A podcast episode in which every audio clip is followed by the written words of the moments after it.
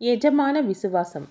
இந்தியாவையும் உலகத்தையுமே ஒரு கலக்கு கலக்கி விடுகிறேன் என்று சொல்லிக்கொண்டு சர் ஸ்டாஃபோர்ட் கிரிப்ஸ் துறை இந்தியாவிற்கு வந்தாரல்லவா? வந்து அவர் சொன்னபடியே ஒரு கலக்கு கலக்கி விட்டு சேற்றை வாரி பூசிக்கொண்டு திரும்பி போனாரல்லவா? அந்த கிரிப்ஸ் துறையின் விஜயத்தினால் ஏதாவது உண்மையில் பிரயோஜனம் ஏற்பட்டதா? ஏற்படாவிட்டால் அது யாருடைய குற்றம்? என்பதை பற்றியெல்லாம் அபிப்பிராய பேதம் இருக்கலாம். ஆனால் ஒரு பலன் நிச்சயமாக ஏற்பட்டது என்பதை நான் அறிவேன். கிரிப்ஸ் விஜயத்தின் பலனாகத்தான் வாட்ச்மேன் வீராசாமிக்கு வேலை போயிற்று. வேலை போனதோடு இல்லை. கிட்டத்தட்ட அவன் தூக்கு மேடையில் ஏறும்படி கூட ஆகிவிட்டது. சென்னை அரண்மனைக்காரன் தெருவில் பிரசித்தியாக இருந்து மோகன் கம்பெனியில் ராகாவல் வேலை பார்த்தான் வீராசாமி. இந்த வேலையை அவன் சென்ற ஒன்பது வருஷ காலமாக பார்த்து வந்தான். இது விஷயம் மேற்படி மோகன் கம்பெனியின் ப்ரொப்பரைட்டர் மிஸ்டர் எம்டி மோகன் அவர்களை தெரிந்தவர்கள் எல்லாம் ரொம்பவும் ஆச்சரியத்தை அழி அளித்தது. ஏனெனில் மிஸ்டர் மோகனுடைய சுபாவம் ஒரு மாதிரியானது. அதாவது ஷனச்சித்தம் கனப்பித்தம் என்பார்களே அந்த மாதிரி சுபாவம். காலையில் ஒரு சிப்பந்தியை கூப்பிட்டு சம்பளத்தை தூக்கி போட்டிருக்கிறேன் என்பார். சாயங்காலம் அதே சிப்பந்தியை கூப்பிட்டு டிஸ்மிஸ் கணக்கு பார்த்து சம்பளத்தை வாங்கி கொண்டு போ பதில் பேசாதே என்பார். ஆகவே அவருடைய ஆஃபீஸ் சிப்பந்திகள் எல்லோரும் அன்றாடம் ஆஃபீஸுக்கு கிளம்பும்போது டிஸ்மிஸ் உத்தரவு வாங்கி கொண்டு திரும்புவதற்கு தயாராகவே கிளம்புவார்கள். அதோடு தினசரி பத்திரிகை வாண்டட் பத்தியை பார்த்து கொண்டும் வேறு வேலைக்கு மனு போட்டுக்கொண்டும் தான் இருப்பார்கள். ஒன்றிரண்டு கிழப்பெருச்சாலிகள் மட்டும் பிடித்து தள்ளினாலும் போகாமல் உட்கார்ந்திருந்தார்களே தவிர மற்றபடி மோகன் கம்பெனியில் பழையன கழிதலும் புதியன புகுதலுமாகவே எப்போதும் இருக்கும். ஆனால் இவ்விதம் சிப்பந்திகளை மாற்றிக்கொண்டு வந்தால் கம்பெனியின் காரியங்கள் எப்படி ஒழுங்காக நடைபெறும் என்று வாசகர்களுக்கு ஒரு சந்தேகம் ஏற்படலாம். இயற்கையும் கூடந்தான் ஆனால் மிஸ்டர் மோகனுடைய இயற்கையை வாசகர்கள் நன்றாக தெரிந்து கொள்ளாத தோஷமே அதற்கு காரணம். மிஸ்டர் மோகன் ஒரு சமயம் என்ன சொன்னாராம் தெரியுமா? கேளுங்கள். தெருக்கூட்டுகிற விளக்குமாறுகளை இந்த ஆஃபீஸ் நாற்காலி ஒவ்வொன்றிலும் கொண்டு வந்து உட்கார வைத்து இந்த ஆஃபீஸை நான் நடத்தி விடுவேன். நீங்கள் ஒருவரும் இங்கே வேண்டாம். தொலைந்து போங்கள் என்றாராம். மோகன் கம்பெனியின் பழைய பெருச்சாலி மேனேஜர் என்ன செய்தாராம் தெரியுமா?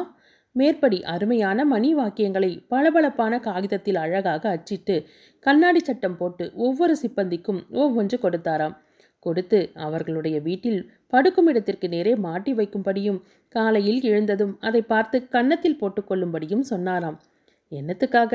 என்று ஒரு சிப்பந்தி கேட்டதற்கு அடப்பாவிகளா அப்படி செய்தால் உங்கள் பிதிர்கள் கரையேறுவார்கள். கயாசிரார்த்தம் பண்ணின பலன் கிடைக்கும் என்றாராம். சரி நம்முடைய கதாநாயகன் வாட்ச்மேன் வீராசாமியிடம் வருவோம். அவன் இப்போது ஒரே சோகக்கடலில் மூழ்கி கிடக்கிறான். அவனுக்கு வேலை போய் ஒரு வாரத்திற்கு மேலாகிவிட்டது வேலை போன விதத்தை நினைக்க நினைக்க அவனுக்கு அழுகையும் ஆத்திரமும் வந்தது. ஒரு நாள் பிற்பகலில் சங் சம்பளம் வாங்குவதற்காக ஆஃபீஸுக்கு போனான் வீராசாமி. கேஷியர் மேனேஜரிடம் போ என்றார். மேனேஜர் வீராசாமி நேற்று ராத்திரி பத்து மணிக்கு எஜமான் இந்த பக்கம் வந்தாராம். உன்னை காணோமாம். கணக்கு தீர்த்து அனுப்பிவிடும்படி உத்தரவு என்றார். வீராசாமிக்கு தலையில் ஜப்பான் குண்டு விழுந்தது போல் இருந்தது. ஐயோ நான் என ஆரம்பித்தான். பேசாதே போ என்று அதட்டினார் மேனேஜர். எஜமான விசுவாசமுள்ள வீராசாமி சம்பளமும் வாங்கி கொள்ளாமல் ஆஃபீஸ் வாசலில் போய் நின்று காத்திருந்தான். மிஸ்டர் மோகன் வெளியில் வந்து காரில் ஏறும் சமயத்தில் போய் நின்று எசமான் என்றான். எசமானாவது சனியனாவது. டிரைவர் விடு என்றார் மோகன். கார் போய்விட்டது. பிறகு வீராசாமி மறுபடியும் காஷியரிடம் போய் பாக்கி இரண்டரை மாதத்து சம்பளத்தையும் வாங்கி கொண்டு வீடு போய் சேர்ந்தான். வீராசாமி அவனுடைய மகளின் வீட்டில் இருந்தான். அவளுக்கு இரண்டு குழந்தைகள். அவர்களிடம் கிழவனுக்கு உயிர். மகளின் புருஷன் குடிகாரன். சம்பாதிக்கிற காசை சரியாக வீட்டுக்கு கொண்டு வருவதில்லை. ஆகவே கிழவனுடைய சம்பளம் குடும்பத்திற்கு ரொம்ப ஒத்தாசையாக இருந்தது. ஐயோ திடீரென்று மாதம் பன்னிரண்டு ரூபாய் நின்று போய்விட்டதே. காலட்சேபம் எப்படி நடக்கும்? மகள் எங்கேயாவது வீட்டு வேலை செய்ய போக வேண்டும் போலிருக்கிறதே எப்படியாவது நடந்துவிட்டு போவது. நீ இரவிலே நல்லா படுத்து தூங்கு என்றாள் அருமை மகள். ஆனால் கிழவனுக்கு தூக்கம் வந்தால்தானே? ஆறு வருஷமாக காவல் காத்த மோகன் கம்பெனி ஆஃபீஸ் கட்டிடம் அவனை வா வா என்று வருந்தி அழைத்து கொண்டிருந்தது. ஒரு நாள் இருட்டிய பிற்பாடு வீராசாமி குடிசையில் இருப்பு கொள்ளாமல் வெளியே கிளம்பினான். வீதியோடு போய்க் கொண்டிருந்தவன் மோகன் கம்பெனி ஆஃபீஸ் பையன் ஒருவனை பார்த்தான். ஏதோ காணாது கண்டவனைப் போல் ஆர்வத்துடன் அவனை பிடித்து கொண்டு ஏண்டா முனுசாமி என்னடா செய்தி? ஆஃபீஸ் எல்லாம் எப்படிடா நடக்குது? என்றான். ஆஃபீஸ் குட்டிச்சவராக போச்சு. விடு நான் போகிறேன் என்றான் முனுசாமி. அட பாவி எசமான் சம்பளத்தை வாங்கி தின்னுட்டு அவருக்கே துரோகம் நினைக்கிற பசங்களா? எப்படியோ தாத்தா ஓடி போனவனுக்கு ஒன்பதாம் இடத்துல ராசாரு என்கிறாப்புல உன் பாடு தேவலை. என்னடா என் பாடு தேவலை? ரெண்டரை மாத சம்பளத்தை மொத்தமாக வாங்கிக்கிட்டே இல்லையா? எங்களுக்கெல்லாம் காலனா இன்னும் கிடைக்கல. அப்படியா? ஆமாம் எசமான் பாடு ரொம்ப அவுட்டு என்கிறாங்க. ஆஃபீஸே க்ளோஸ் ஆகிவிடும்ங்கிறாங்க. கிழவன் ஏதோ நினைவு வந்தவனாய் ஏண்டா முனுசாமி எனக்கு பார்த்தியா யாராவது வாட்ச்மேன் வந்திருக்காங்களா? என்று கேட்டான்.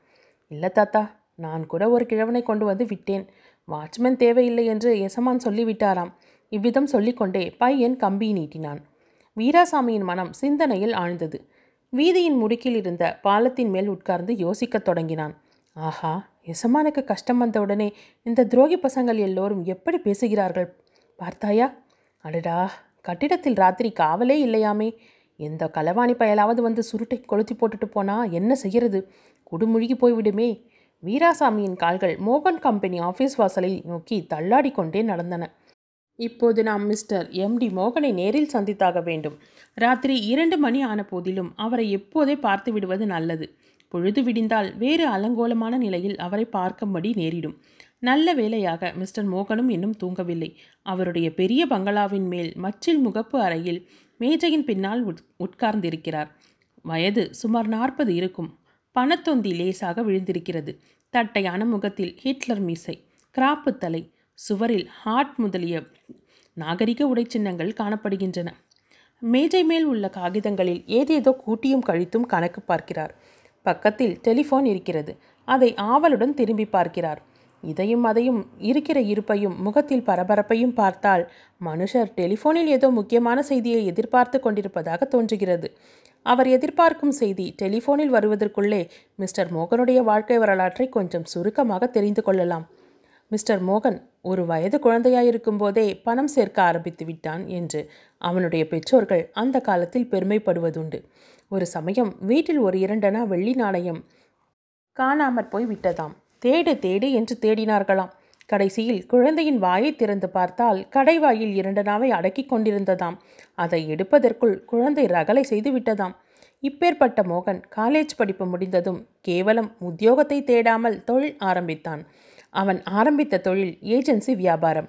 எந்த ஊரில் எந்த சாமான் தயாராகிறது என்று தெரிந்து கொண்டு அதற்கு ஏஜென்சி எடுத்து விளம்பரம் பண்ணி சில்லறை காலை வ- வியாபாரிகளுக்கு விநியோகிப்பது ஓடாத கடிகாரம் முதல் தலைவழுக்கை தைலம் வரையில் எத்தனையோ சாமான்களுக்கு மோகன் ஏஜென்சி எடுத்திருந்தான். இவற்றை விளம்பரம் செய்வதற்காக முதலில் கேட்லாகுகள் அப்புறம் பஞ்சாங்கங்கள் டைரிகள் கேலண்டர்கள் இப்படியெல்லாம் பிரசுரம் செய்யத் தொடங்கினான். மோகன் பஞ்சாங்கம் வெகு சீக்கிரத்தில் பிரசித்தியாகி வேறு எந்த பஞ்சாங்கத்தையும் விட மோகன் பஞ்சாங்கத்தில்தான் அமாவாசையும் தியாஜியமும் அதிகம் என்ற பெயரை பெற்றுவிட்டது. மோகன் கேலண்டர் என்றால் ஜனங்களிடையே அடிதடி உண்டாவது வழக்கமாயிற்று. அவ்வளவு கிராக்கி. மோகன் டைரியில் மாதத்துக்கு முப்பத்தி மூன்று தேதி என்ற புகழும் உண்டாயிற்று. சாதாரணமாக இம்மாதிரி வியாபாரத்தில் நாலனா சாமானுக்கு மூன்றரை ரூபாய்க்கு மேல் லாபம் வைப்பதில்லையாதலால் பணம் வந்து குவிய தொடங்கியது. பணம் குவியவும் மிஸ்டர் மோகன் பணச்செலவுக்கும் வழி ஏற்படுத்தி கொண்டு வந்தார். கிளப்புகளில் அங்கத்தினரானார். பார்ட்டிகள் கொடுத்தார். பெரிய இடத்து சிநேகிதங்கள் ஏற்பட்டன. குதிரை பந்தயத்திற்கு போனார். ஒரு தடவை கார்ப்பரேஷன் தேர்தலுக்கு நின்று பிரமாதமான தோல்வியடைந்தார். மகத்தான வெற்றிகரமாக ஓடிய ஒரு தமிழ் டாக்கியில் பங்காளியாகி போட்ட பணத்தில் பாதியை இழந்தார். ஜனங்களுக்கோ வர வர ஓடாத கடிகாரங்கள் வழுக்கை தைலங்கள் எலக்ட்ரிக் ஜீவசக்தி மாத்திரைகள் இவற்றிலெல்லாம் மோகம் குறைந்து வந்தது. கடைசியில் மிஸ்டர் மோகன் தம்முடைய பொருளாதார நிலைமையை கவனித்து பார்க்க வேண்டிய அவசியம் ஏற்பட்டது. கவனித்து பார்த்ததில் நிலைமை பேப்பர்ஸ் தான் என்று தெரிந்தது. நிலைமையை சீர்திருத்துவதற்கு சம்பாத்தியத்தை அதிகப்படுத்துவதற்கும் உடனே ஏதாவது பெருமுயற்சி செய்தாக வேண்டும். இவ்விதம் தீர்மானித்து கொண்டு மிஸ்டர் மோகன் சுற்றும் முற்றும் பார்த்தார். அவருக்கு ஒரே திகைப்பாய் போய்விட்டது. யுத்த ஆரம்பத்திலிருந்து பலர் பல வகைகளில் ஏராளமாய் பணம் பண்ணி கொண்டிருப்பதை கண்டார். சிலர் மிலிட்டரி கான்ட்ராக்டில் பணம் பண்ணினார்கள் ஒருவர் ஊரிலுள்ள ஓட்டை தகரங்களை எல்லாம் சேர்த்து வைத்திருந்தார். அவருக்கு அரை லட்சம் ரூபாய் லாபம் கிடைத்தது. பழைய கோணி பைகளை எல்லாம் வாங்கினார் ஒருவர். அவர் முக்கால் லட்சம் தான் தட்டினார். இரண்டாயிரம் ரூபாய்க்கு ஒருவர் ஷவர பிளேடுகளை வாங்கி வைத்திருந்தார். அவருக்கு இருபத்தி நாலாயிரம் ரூபாய் லாபம். காகிதம் ஸ்டாக் செய்தவர்கள் எலக்ட்ரிக் சாமான்கள் ஸ்டாக் செய்தவர்கள் இவருடைய லாபத்தை எல்லாம் சொல்ல முடியாது. இதையெல்லாம் பார்க்க பார்க்க மிஸ்டர் மோகனின் பரபரப்பு அதிகமாயிற்று. இந்தியா கவர்மெண்டார் கோடி கோடியாக நோட்டுகளை அச்சிட்டு தள்ளி கொண்டிருக்கும் இந்த சமயத்தில் தாம் பணம் சம்பாதிக்காவிட்டால் உயிர் வாழ்ந்துதான் என்ன பிரயோஜனம்? அதற்கு என்ன வழி? எத்தனையோ வழிகள் இருக்கின்றன. அவற்றில் எதை கையாளுவது? ஒரு வழியில் அவருடைய கவனம் சென்றது. அவருடைய கிளப் அங்கத்தினர்களில் ஒருவர் ஷேர் மார்க்கெட் என்று சொல்லப்படும் பங்கு வியாபாரத்தில் மூன்றே மாதத்தில் இருபது லட்சம் ரூபாய் சேர்த்தது அவருக்கு தெரிந்தது. இதுதான் சரியான வழி என்று தீர்மானித்து ஷேர் மார்க்கெட்டில் புகுவதற்கு வேண்டிய ஆயத்தங்கள் செய்யத் தொடங்கினார். அதனுடைய தந்திர மந்திரங்களை எல்லாம் படித்தார். தோலை கடித்து துருத்தியை கடித்து தானே வேட்டை நாயாக வேண்டும் என்னும் முதுமொழியை பின்பற்றி முதலில் சொற்ப அளவில் பங்குகள் வாங்கி விற்க ஆரம்பித்தார். அதோடு பிரமாதமாக ஒரு அடி அடித்ததற்கு நல்ல சந்தர்ப்பத்தை எதிர்பார்த்திருந்தார். அந்த சந்தர்ப்பம்தான் சர் ஸ்டார்போர்ட் ஸ்கிரிப்ஸின் விஜயத்தின் போது ஏற்பட்டது. ஷேர் மார்க்கெட்டில் பங்குகளின் விலை உயர்வதும் வீழ்வதும் பல அதிசய காரணங்களால் ஏற்படுகின்றன. மகாத்மா காந்திக்கும் ஷேர் மார்க்கெட்டிற்கும் யாதொரு சம்பந்தமும் இல்லை அல்லவா? ஆனாலும் மகாத்மா சிறைப்பட்டார் என்றால் பங்குகளின் விலை இறங்கும். மகாத்மா விடுதலை அடைந்தார் என்றால் பங்கு விலை ஏறும். கிரிப்ஸ் தோது வருகின்ற செய்தி கிடைத்ததுமே சரி பங்கு மார்க்கெட்டில் விலை ஏறப்போகிறது என்று மிஸ்டர் மோகன் தீர்மானித்து கொண்டார். அதில் உண்மை இல்லாமல் போகவில்லை. கிரிப்ஸ் வரவினால் இந்திய அரசியல் பிரச்சினை தீரலாம் என்ற நம்பிக்கை தேசத்தில் உண்டானது போல் ஷேர் மார்க்கெட்டிலும் ஏற்பட்டது. பங்குகளின் விலை ஏறுமுகம் காட்டிற்று. கிரிப்ஸ் பறந்து வரப்போகிறார். பங்கு விலை இன்னும் சிறிது ஏறிற்று. கிரிப்ஸ் கிளம்பிவிட்டார் பங்கு விலை சுர வேகத்தை அடைந்தது. கிரிப்ஸ் கராச்சியில் வந்து இறங்கினார். நூறு ரூபாய் விலையில் இருந்த சில பங்குகள் நூற்றறுபதுக்கு வந்துவிட்டன. மிஸ்டர் மோகனுக்கும் பணஜுரம் அடித்து கொண்டிருந்தது. பங்கு வாங்குவது அதை பேங்கில் அடகு வைத்து கடன் வாங்குவது அந்த பணத்தை கொண்டு பங்கு வாங்குவது இப்படி ஜமாய்த்து கொண்டிருந்தார். நாளுக்கு நாள் விஷம் ஏறுவது போல் ஏறிக்கொண்டிருந்தது பங்குகளின் விலை. கிரிப்ஸுக்கும் காங்கிரஸிற்கும் ஒப்பந்தம் ஏற்பட்டு விட்டது என்று பொய் செய்தி வந்து பத்திரிகைகளில் கூட தலையங்கம் எழுதிவிட்டார்கள் அல்லவா? அன்றைய தினம் மிஸ்டர் மோகன் வாங்கின பங்குகளை எல்லாம் விற்றிருந்தால் ஏழரை லட்சம் லாபம் பண்ணியிருக்கலாம். ஆனால் அந்தோ இன்னும் இருபத்தி நாலு மணி நேரம் பார்க்கலாம் என்று இருந்துவிட்டார். அடுத்த இருபத்தி நாலு மணி நேரத்திற்குள் கிரிப்ஸின் படு தோல்வி வேஷம் வெளியாயிற்று என்ற தலைப்புகளுடன் செய்திகள் வெளிவந்தன. பங்கு மார்க்கெட் தலைகீழாக உருட்டி எடுத்துக்கொண்டு விழுந்தது. மிஸ்டர் மோகன் பாவம். கிணுகிணுவென்று டெலிஃபோன் மணி அடித்தது. மோகன் தூக்கி வாரி போட்டுக்கொண்டு எழுந்து நின்று டெலிஃபோன் ரிசீவரை கையில் எடுத்தார். ஹலோ பூக்கடை போலீஸ் ஸ்டேஷனா? ஓஹோ என்ன விஷயம்? புகைஞ்சுதா? என் கம்பெனிலையா அப்புறம்? ஃபயர் இன்ஜின் வந்து நெருப்பை அணைச்சிட்டுதா? ரொம்ப? வாட்ச்மேனே கிடையாதே. யார்? வீராசாமியா?